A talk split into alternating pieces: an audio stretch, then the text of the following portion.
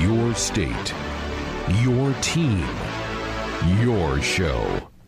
This is Sports Nightly. Six on the play clock. Snap, oh, not a great snap. Armstrong gets it down. The kick sent it toward the uprights, and the kick is good. And the Huskers have the lead. Barrett Pickering from 47 yards out, and it's 9-6. Big Red. Now, let's check the pulse of Husker Nation with your hosts, Greg Sharpe and Nate Rohr. I am shivering with excitement because it's finally game week for the Nebraska Cornhuskers after a long summer and what seems like a really long August. We're finally here. We made it, Nate Rohr. We made it. We survived. There's going to be a football game on Saturday. There's a little chance of rain, but not enough, and not enough, not lightning or anything to where the game get, gets canceled. Don't even think that. I'm not, gonna, I'm not gonna put that evil too much on anybody, but uh, I know the thought crossed my mind when I checked the weather. Uh, actually, this afternoon, because this morning it looked pretty good. It Yeah. looked like it was going to be cool, but looked pretty good. And then the latest weather forecast says rain, Rain. for Saturday morning. Hopefully, Get it outta at the very least, get it done by 11 a.m. Yeah. It might ruin some tailgates, but at least when toe meets leather, let's get that junk out of here and let's play ball and let's have the weather be nice. Yeah, absolutely. Well, we're into our Monday routine during the football season, so a great show. Scott Frost had a press conference earlier today. We'll play some of those highlights throughout hour number one. Our second hour, Mondays with Matt. We've revived that segment. Matt Davison, the color analyst for the Husker Sports Network, will join us coming up at the top of hour number two. Adam Rittenberg will make his weekly appearance with us uh, from ESPN.com. Who he, by the way, if you didn't see it over the weekend, did you catch it? I did, yes. He, he wrote a terrific piece about the dominance of Ndamukong Suh for that 2009 season. Some terrific quotes in there. Even Dabo Swinney makes an appearance talking about trying to block Suh in that 08 Gator Bowl.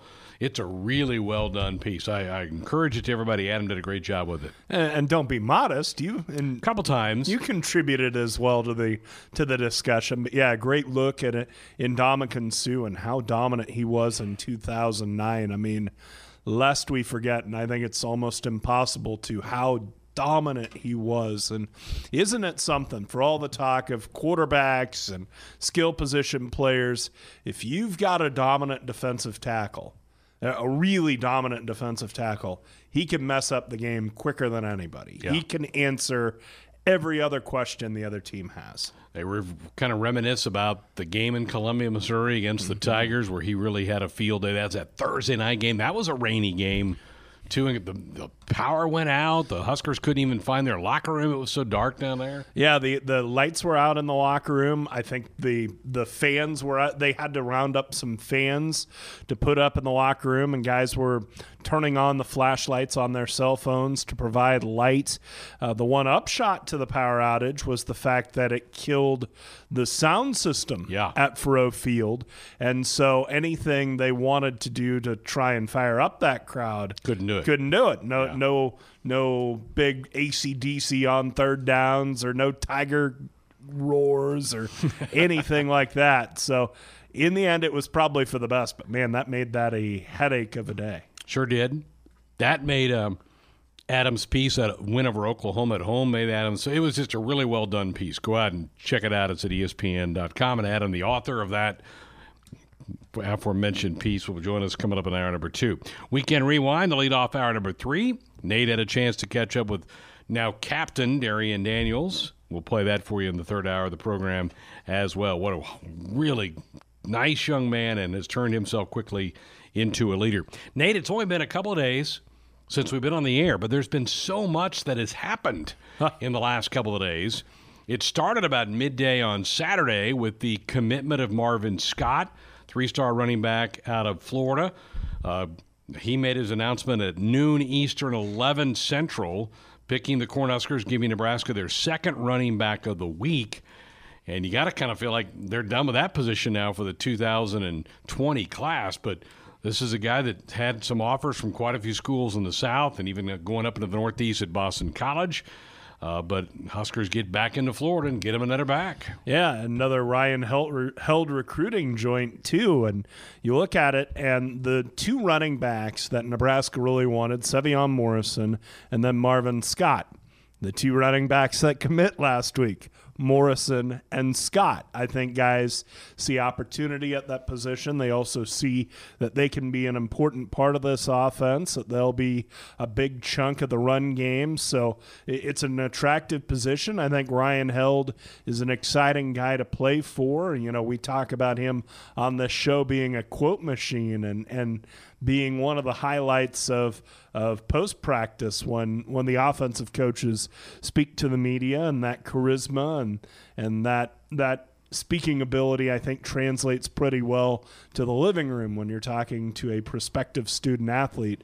So, yet another running back hits, yet another skill position player hits, and also it keeps Nebraska in the state of Florida. And tip of the hat to Sean Beckton in that respect yeah. because Sean Beckton, Nebraska's tight ends coach, has been instrumental in, in making sure Nebraska has a foothold in the Southeast. It's always going to be really, really, really tough for Nebraska to get much out of the Southeast, but you know they they need to be a part of, of the recruiting scene down there just to siphon off a player here a player there. And obviously scott's a guy that can really help the huskers at running back. He's the 10th commitment for this class. Five of the 10 so 50% of the class right now skill position.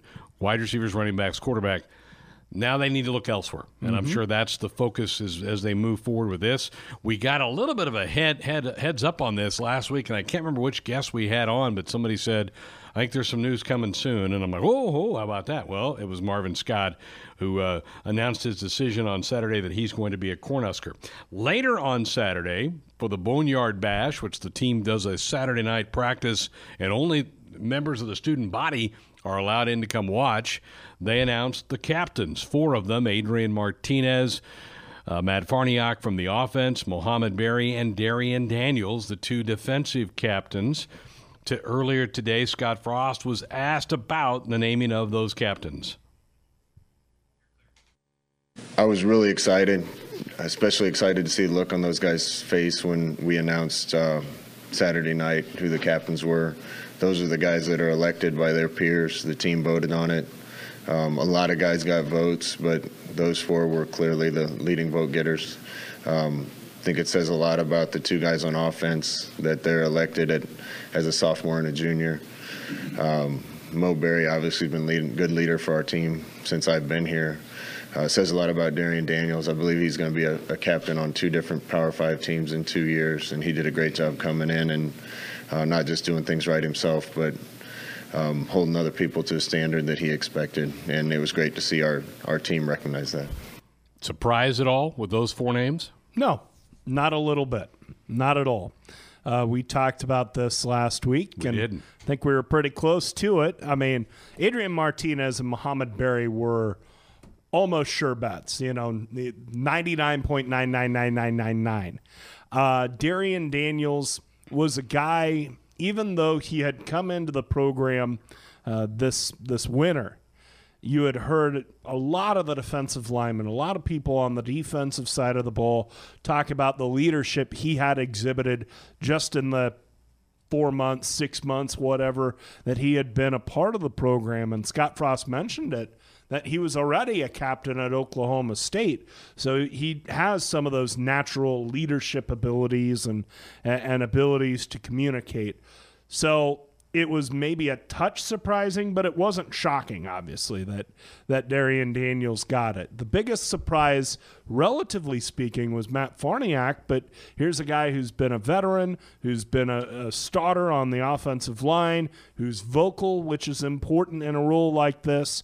So from that standpoint, it wasn't surprising really at all that Farniok got it. About the only thing that would slow him down is the fact that he's not a senior. But as Scott Frost mentioned when he was asked about it on Friday, that was not going to be uh, really a factor at all. And especially when you look at the offense and you look at the lack of seniors really entirely on the depth chart. I mean, there are hardly any seniors on that depth chart. Naturally you're going to have to look other places for your leadership. And your second year starting quarterback's a good place to start.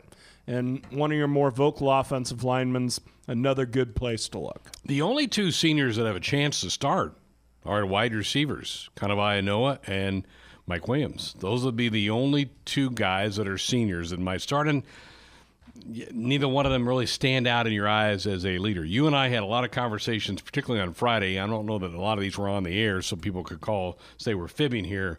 But we pretty much had this thing nailed down. As much as we've heard them talk about Darrion Daniels, oh sure, we're like they're pointing. They're tell. It's a tell. They're giving us a tell. An old poker thing. They're giving us a tell that that's going to be the guy, and that's who it was. Yeah, I, they they've been very effusive in their praise of Darrion Daniels, and I think that that's. I mean, first off, they're just happy to get what what he's contributing to the team, but I think they also want to hold him up to the rest of the guys and say, "This is what we want out of you. This is what we're looking for."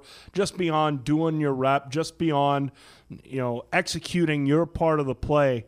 But as far as leadership, as far as communication, as far as pushing other guys, and it was fun. You know, you mentioned the conversation I had with Darrion earlier today, and he talked about how he and his brother pushed each other, and maybe that battle between the Daniels brothers kind of naturally grew to where he was pushing everybody else. But Darrion has gotten raves really since the first we could hear that uh, about his leadership and about what he was bringing to this table to the table beyond just his playing ability and so even though he's the first year guy in the program it's it's far from surprising that he's a captain. So that happened saturday. They announced that to the boneyard to the student body and that's that's a cool thing. I hope that's kind of a tradition moving forward that's when they do the reveal. They've done it so many different ways going down through the years. Sometimes back in the day, sounding old yeah. here, they used to do it in spring so that those guys then could kind of lead the workouts in the summertime. But I think this is a pretty cool thing to let this moment be shared with the student body. Uh, I think we all forget that this is still a university football team and the students are kind of the group. Well, it gives a gives the students something special as part of that gathering, and and the other thing, especially at this stage in the football program, you mentioned at at one time or another they've named them in the spring so they can lead through the summer and summer conditioning. Where this football program is right now, you know, can guys really lead if they don't know how to do it themselves? They're starting to figure it figure it out from everything we've heard from Scott Frost and this coaching staff and it sounds like they're going down the right path. It sounds like they're doing more of the right things, but they're still working on it it's still a work in progress. So, can you really lead if you don't know how to do it yourself? The answer in this program, I think, is still not quite, but it's coming. And it's still, there's been a lot of progress made from this point last year. All right. Then t- this morning, the team showed up for practice. The coaches had made the decision over the weekend to go ahead and pass out the black shirts. And to help them do that, they brought back a bunch of alums who wore black shirts in their playing days to help do the honor. Here's the head coach earlier today talking about the way they did the black shirts. Yeah, we, we actually, this was kind of a spur of the moment thing, but, you know, I, we didn't just want to have the, lo- the black shirts show up in guys' lockers. Um, we wanted it to kind of mean more than that. So we got on the phone and got uh, some of the black shirts that are in the vicinity to come to practice today. Uh, they kind of took turns one by one coming up in front of the team and telling us what they thought it it meant to be a black shirt and what a black shirt stood for. And then they presented the black shirts to the guys. Um, some of them were my teammates, some were my good friends. Uh, they did an unbelievable job. Uh, the Kelsay brothers were here Jason Peters, Steve Warren, uh, Barrett Ruud, Marc Munford, uh, Kenny Wilhite, Tony Veland, Keyuo Craver, Zach Bowman. Um, some great Huskers and great black shirts, and their message to the team was spot on. So it it was an it was a inspiring and neat scene after practice to to see that happen.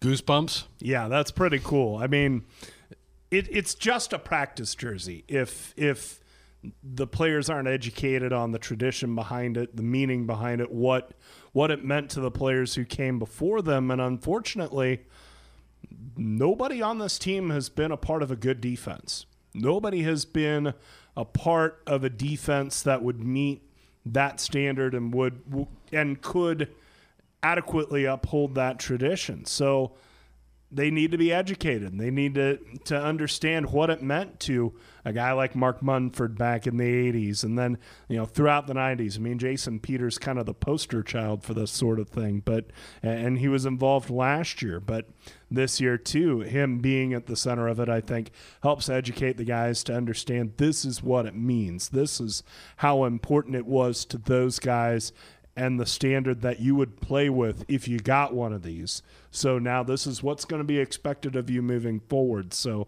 I, I like it. I think it's a way of fostering uh, that chain that, that has gotten broken. You think of Nebraska football and how, how tradition rich it is. Well, if you're a player not playing the offense that Tommie Frazier, even Scott Frost played fo- played in, you know, you're, you're not playing a defense that Grant Wistrom played it. What's what's it mean to you? Why why does that matter to you?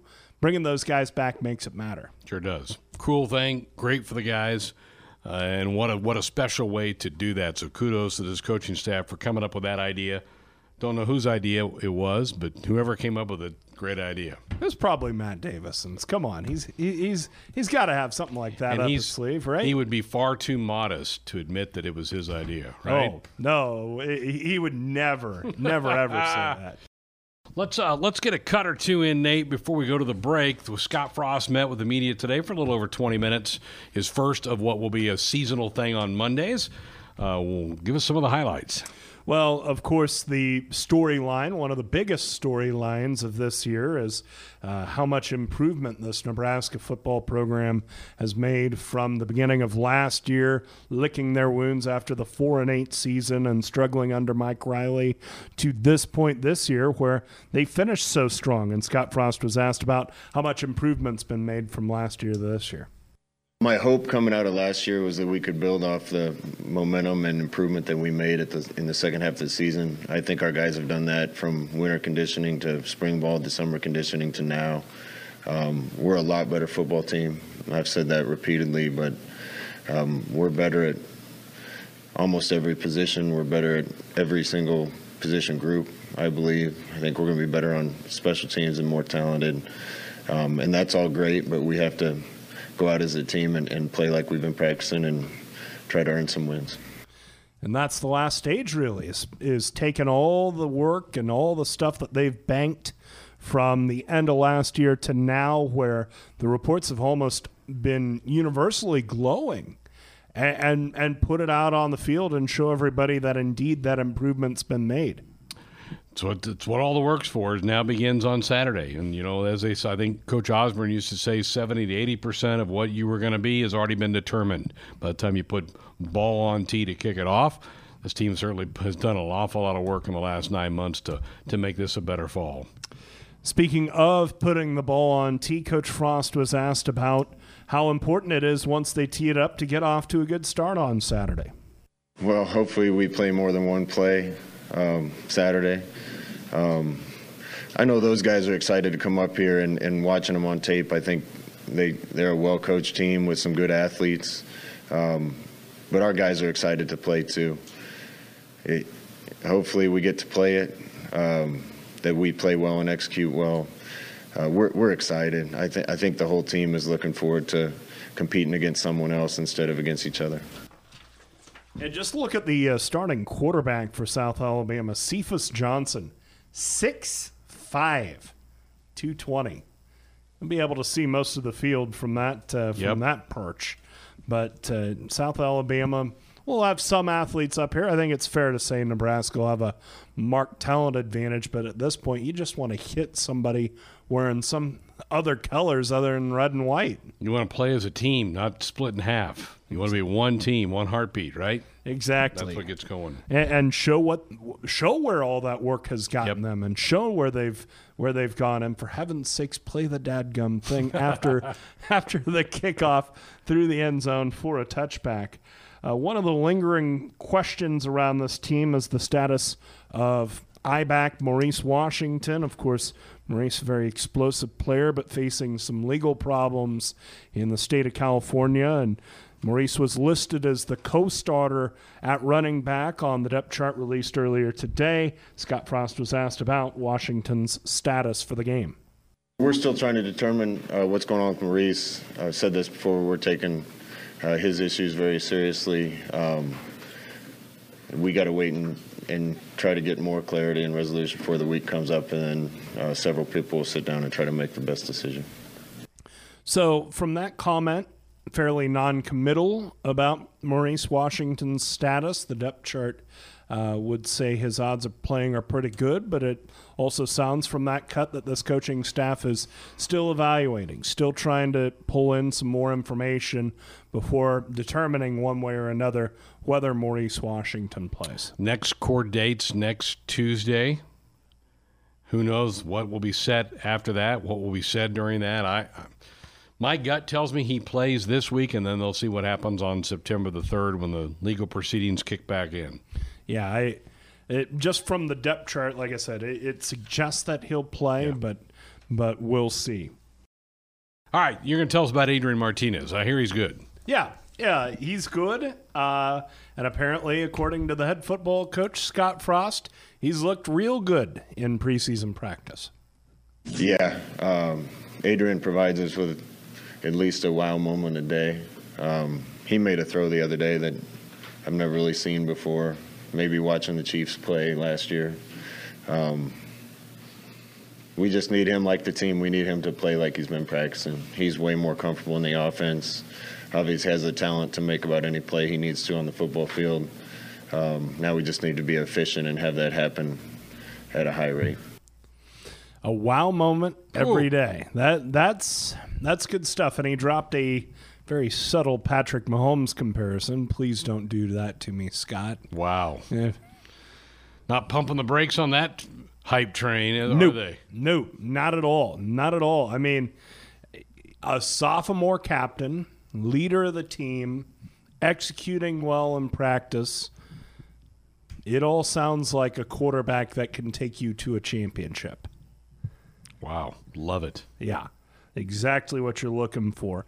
Now, Coach Frost was asked if Adrian Martinez development and how his career has gone has mass, has matched the expectations that this coaching staff had for him. I would have guessed that this is what Adrian would have accomplished. Yeah, just knowing Adrian and the type of person that he was, getting to know him in recruiting and before we started last year, uh, he certainly hasn't disappointed. Um, he's been a leader on our offense, which, which again was kind of a necessity since we're still really young on offense. Uh, we won't have very many seniors on the field this year on offense, so I think that's why you see two underclassmen captains on offense. Um, but Adrian came in. We weren't sure what we were going to get last year. We had a pretty good idea and of what we hoped he could be last year, and I think he at least met those expectations for a first-year player. Um, he's considerably better right now. So I hope he keeps meeting and exceeding our expectations. This is this guy is clearly the cornerstone of this program. I mean, they were still wiping the Gatorade out of their hair when they called him up and asked him to be a Cornhusker, and thus far he has done nothing but be the block from which the rest of this program is being built. Love it, and cannot wait to watch him take more snaps starting Saturday. And, to think that he's going to plug in with 10 with 11 games as the starter and at the play at, at, the level at which he was playing last year with more playmakers around him with a line blocking at that level and, and all gassed up you start licking your chops a little bit about what this offense can do and where it can go with him at the controls one of the guys that Adrian Martinez has at his disposal is Dedrick Mills, the transfer from junior college, who spent a year at Georgia Tech and then went to junior college after some discipline issues. Was great in junior college and so far so good here at Nebraska, according to head coach Scott Frost. Dedrick is a little like Adrian, uh, and what I was saying about him, we had high hopes for what we were getting when we got him uh, out of junior college. Uh, I think I think he surprised me at how quickly he's caught on and um, his talent. uh, he, he's been a real pleasant surprise in, in camp, and I, I see good things coming from him. He runs really hard and plays hard and comes to practice every day and works. Um, probably got better breakaway speed than I expected, and uh, he's hard to bring down. So he's going to be a big addition to our offense, and um, I expect he'll be on the field first play come Saturday.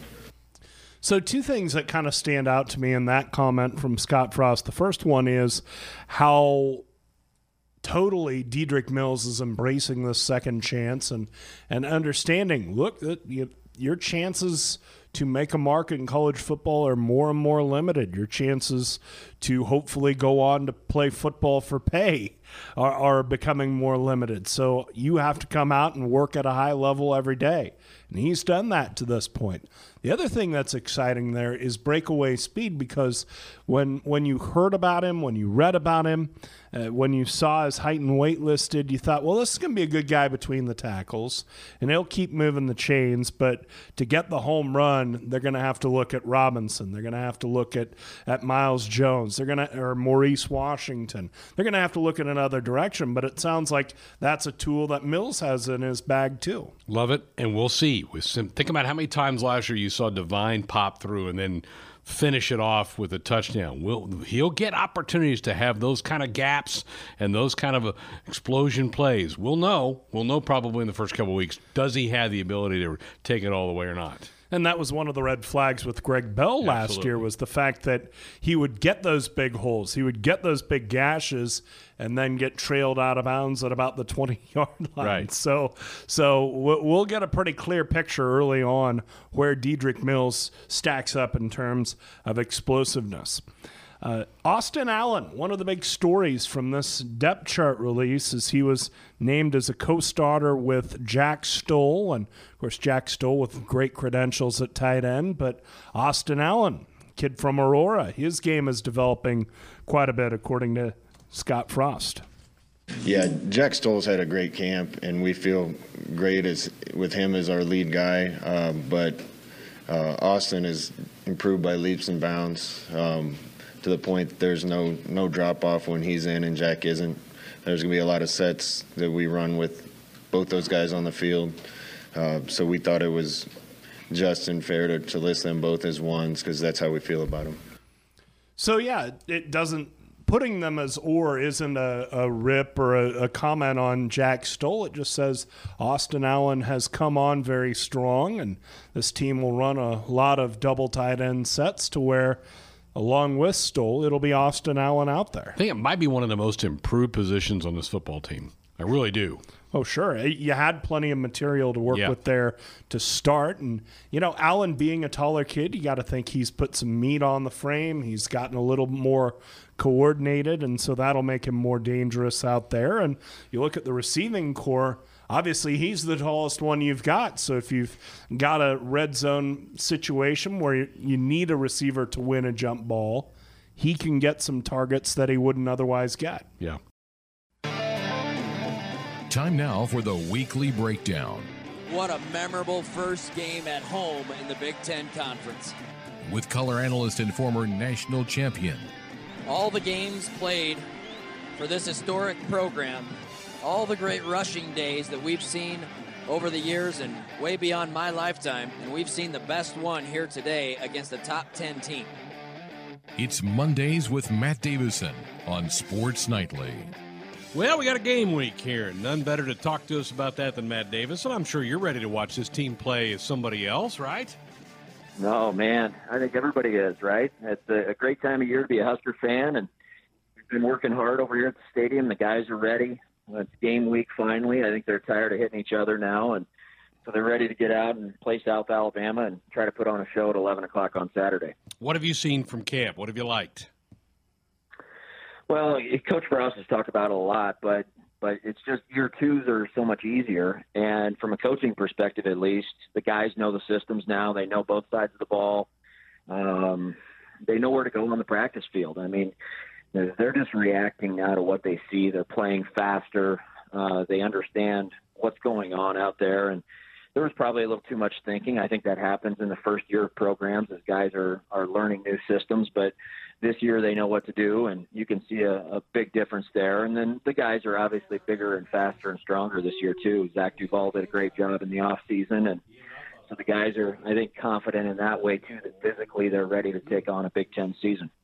Matt, last year two of the bigger weapons on offense were Devine Ozigbo and Stanley Morgan. How about replacing those? Is it going to be more by committee? Do you think uh, at those two spots? Sure, you're fired up for that. Well, obviously, both of those guys had great seasons last year. Devine Ozigbo really emerged as the season went along, had a tremendous season at running back, and then you had Stanley Morgan had a thousand yards receiving, and that's tough to replace. But but J.D. Spielman uh, had a big season last year as well. Maybe would have had a thousand yards had he not gotten hurt at the end of the season. And so we expect him to have a big year. We have a transfer with Kanawai Noa and some other guys at wide receiver, Wan'Dale Robinson, and some other young guys that have really done a good job. And so I think we're going to be fine.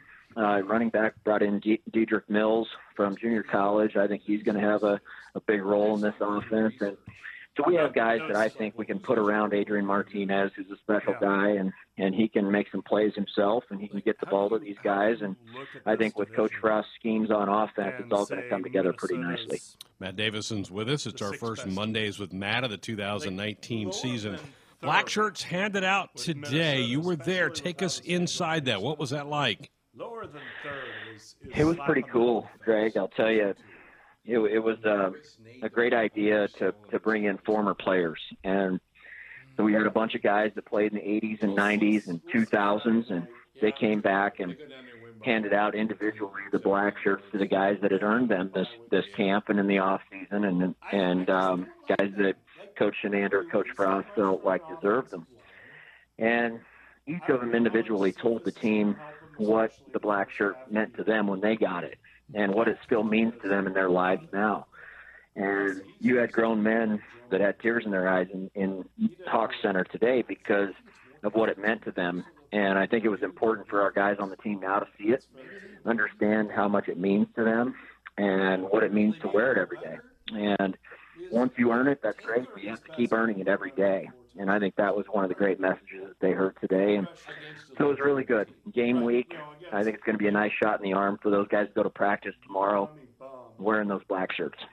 Matt, I think for us, this program to get to where we all want it to go, they've got to be better on that side of the ball. Did you see signs of that during fall camp? For sure. I mean, they're, they they ran to the ball even better in the spring, but in fall camp here, it's, it's been a, a much different team. Uh, I think we have better team speed. I think we're pretty stout up front. Darrion Daniels was a huge addition on the defensive line. Um, and I think just understanding the system even further, again, to reiterate that point, the guys know where to go. They know the coverages. They know what we're doing uh, against different looks. And, you know, they see a tough offense to defend every single day in practice. A team that goes fast and a team that throws a lot at you.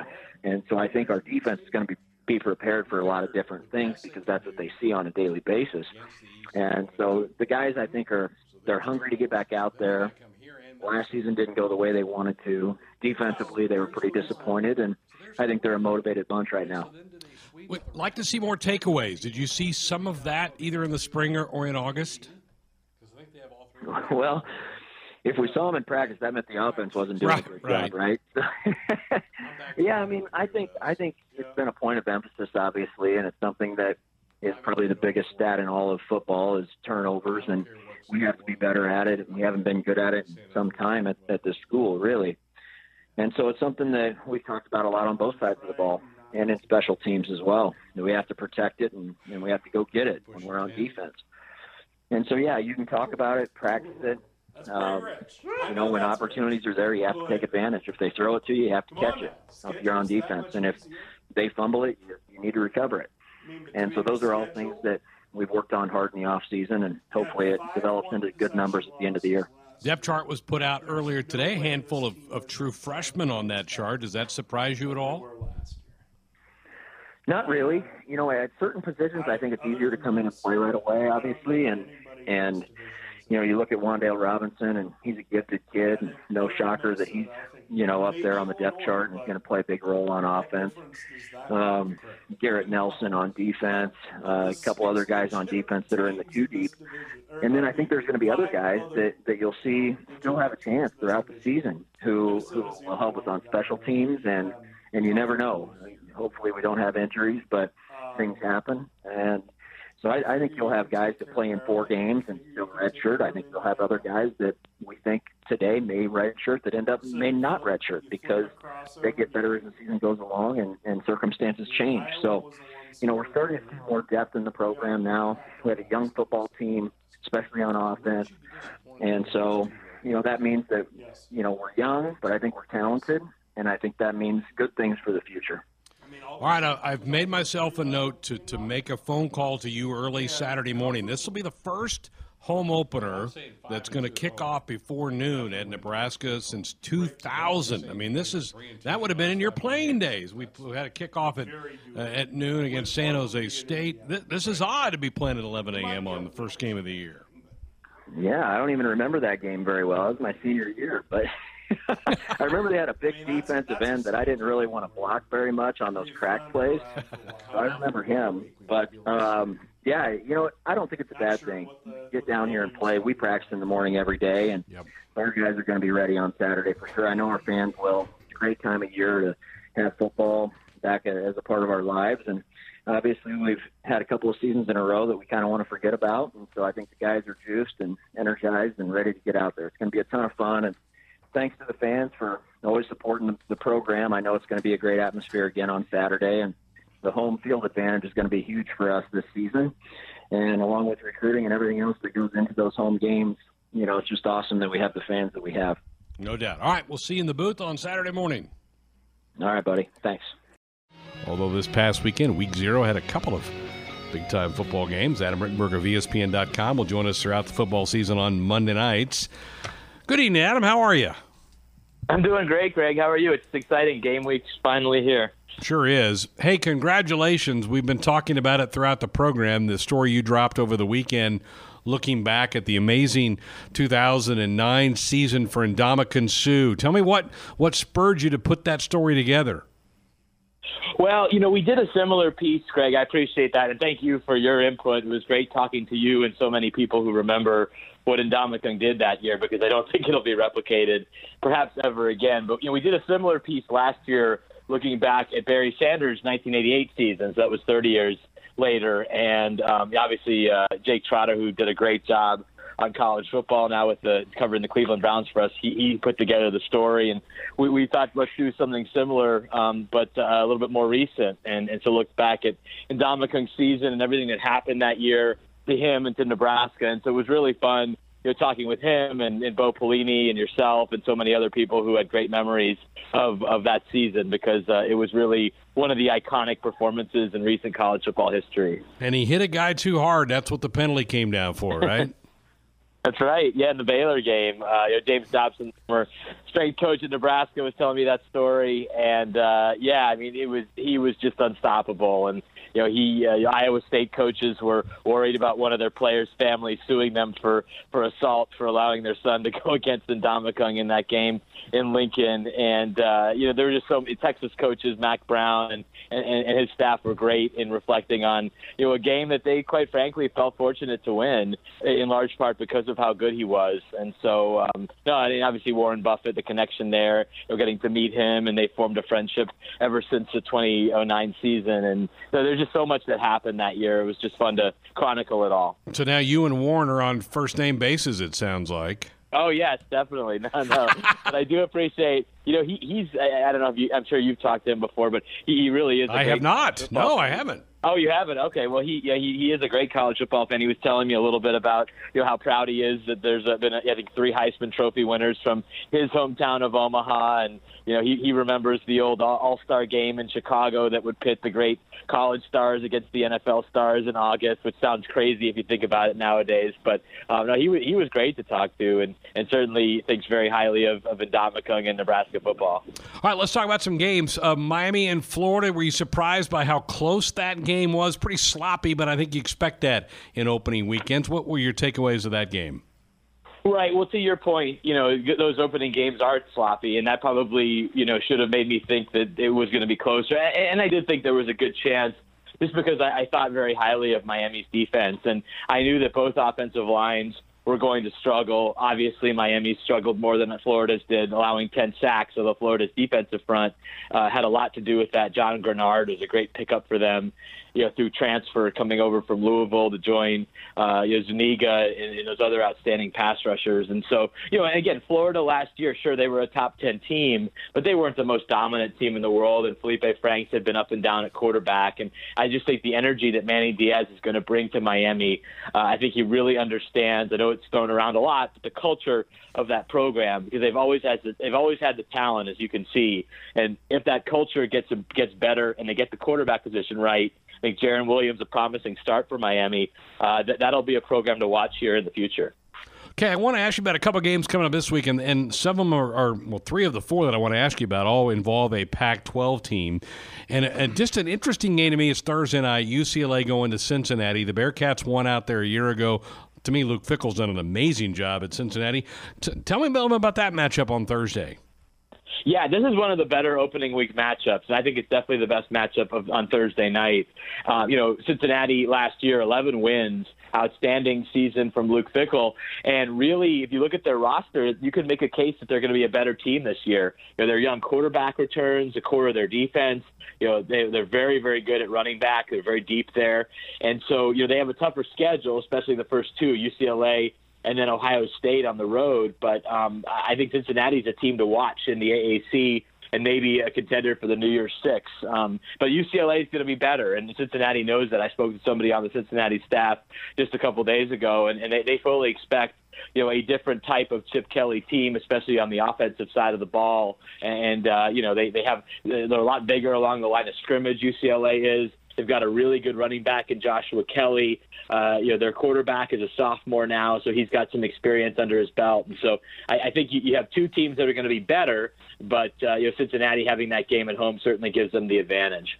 Is is Chip enjoying himself? Can you get a sense of that, Adam?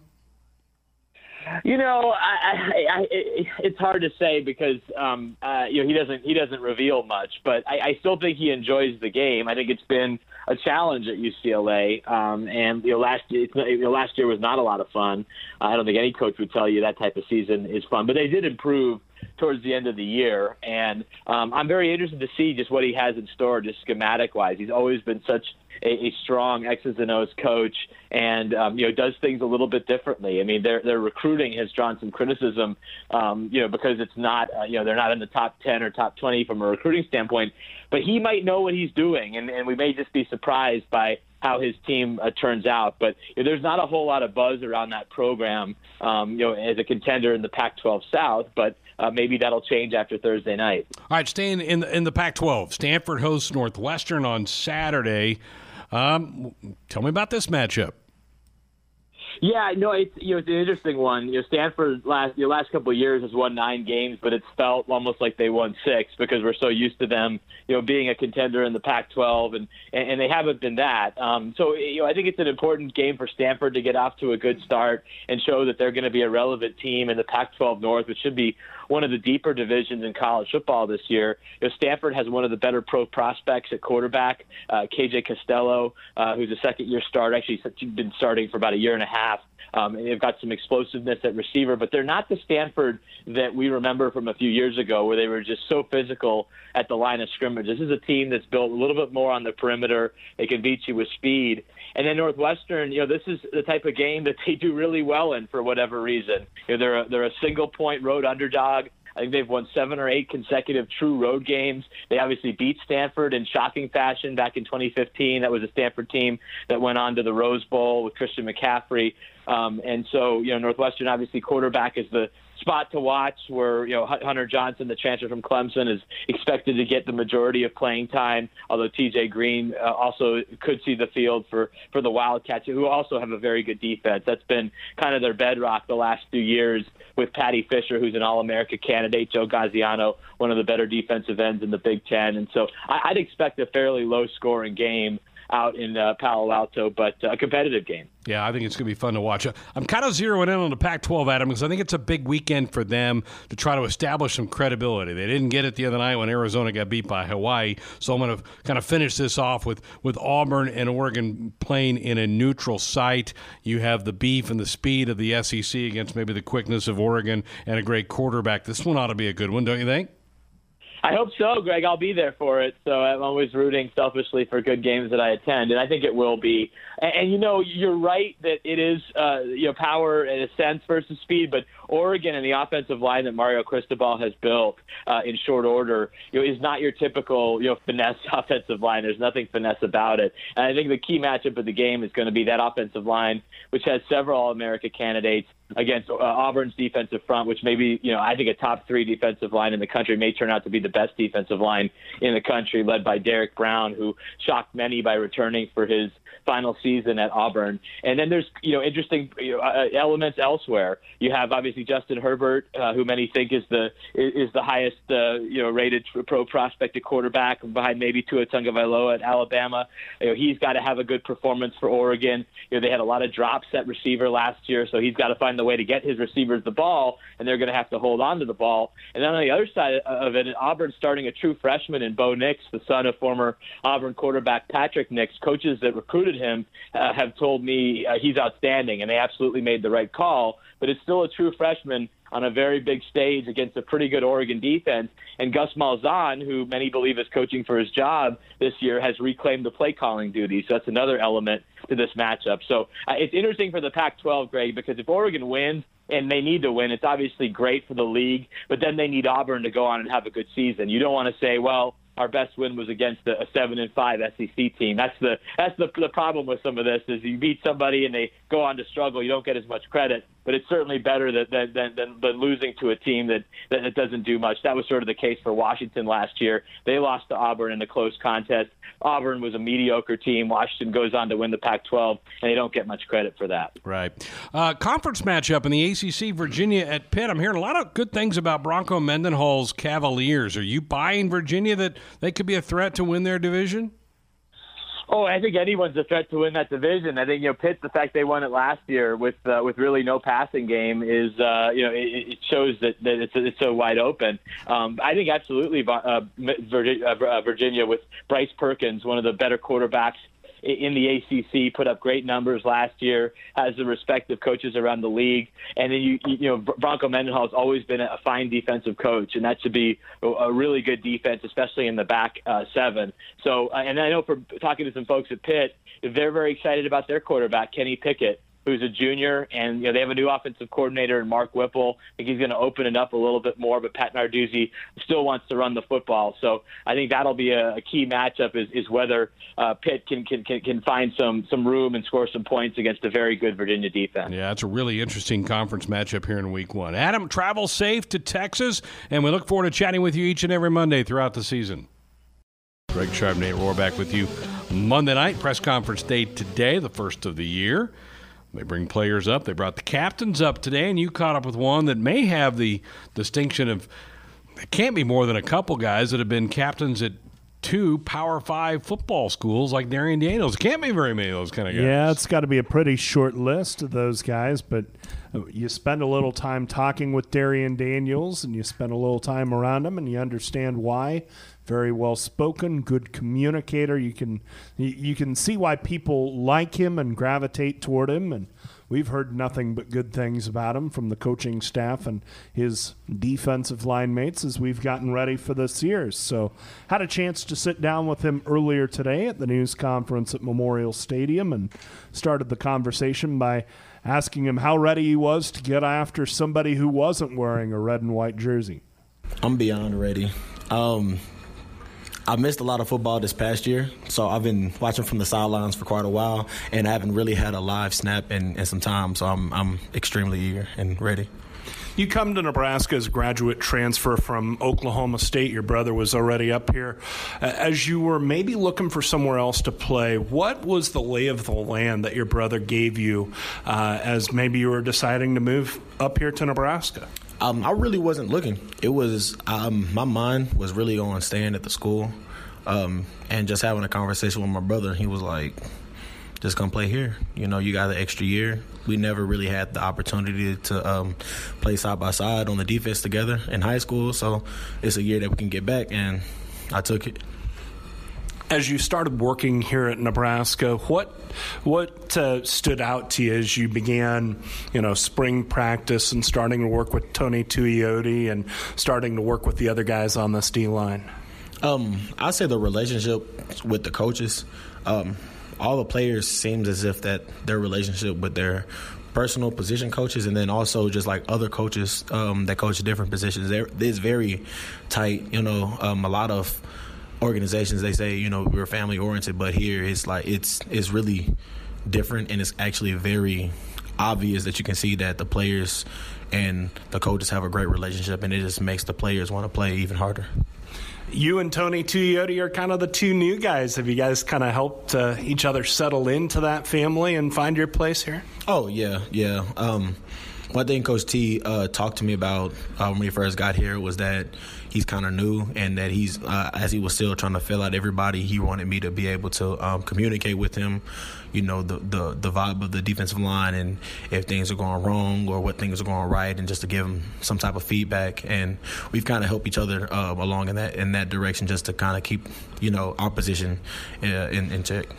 chatting with Darrion Daniels here on Sports Nightly. Uh, you mentioned that this was an opportunity to play with your brother Damion. What has it meant to you to work with him up to this point through winter conditioning, spring practice, uh, the summer, and now here? What's it meant just to come this far with him? Uh, it's been a lot, actually. It's been a lot. Um, one thing that growing up, me and my brother would often work out. Well, we didn't have a choice. We would work out together, and um, it was a anything you can do, I can do better type feel. So it's like he'll set the standard and I have to, and I and I have to exceed it. And then he doesn't like he doesn't like he's very competitive. He doesn't like being outdone in anything. So he he took it as a challenge to to get better as well. So me being here is it's actually it's actually been very beneficial for both of us to push each other to our to our limits. Where do you feel that competition has helped you the most? Um, just uh in the weight room and and uh, like huge, a lot in the weight room. My brother's a very strong person, uh, and then I've had two surgeries my time in college, so I've kind of I'm kind of playing catch up, but him always pushing me to uh, to do more and, and, to be more. You know, it's been huge. But um, even also like with my tenacity on the field, I, I, like to believe that I'm a very aggressive player on the football field. Um, but my aggression doesn't meet my brother's aggression a lot of the time. So it's he's kind of he's kind of had to um, you know pep talk me up to, to to be more nasty. You talk about how your brother has made you better. How do you feel you've made uh, your brother Damion better?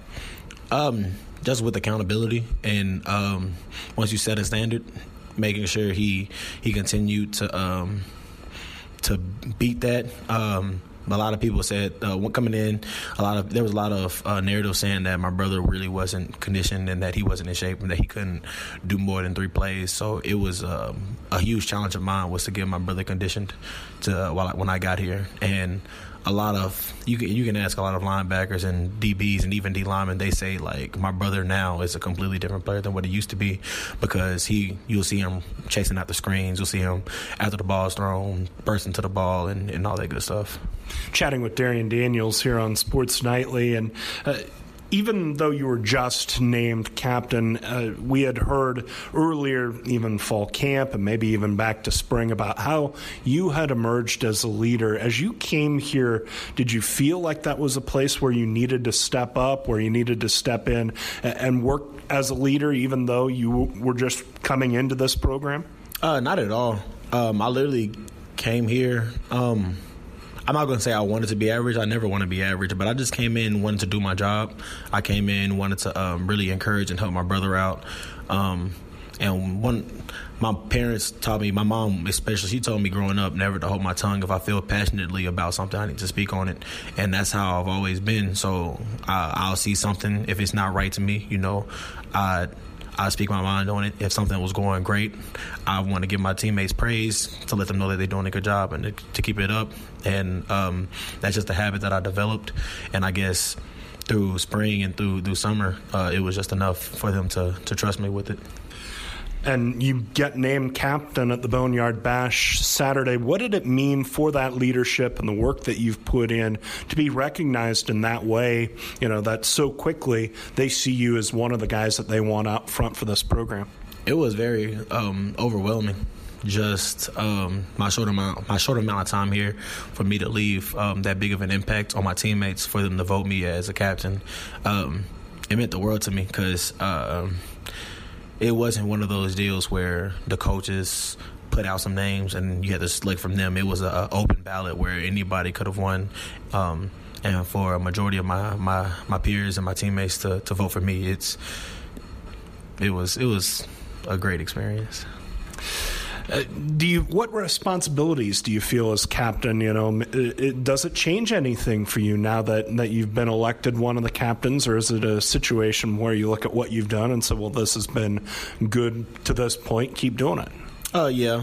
Um, I'm just going to continue to keep doing what I what I've been doing. Um, but being named captain, it just um, it puts a magnifying glass on me. I believe so.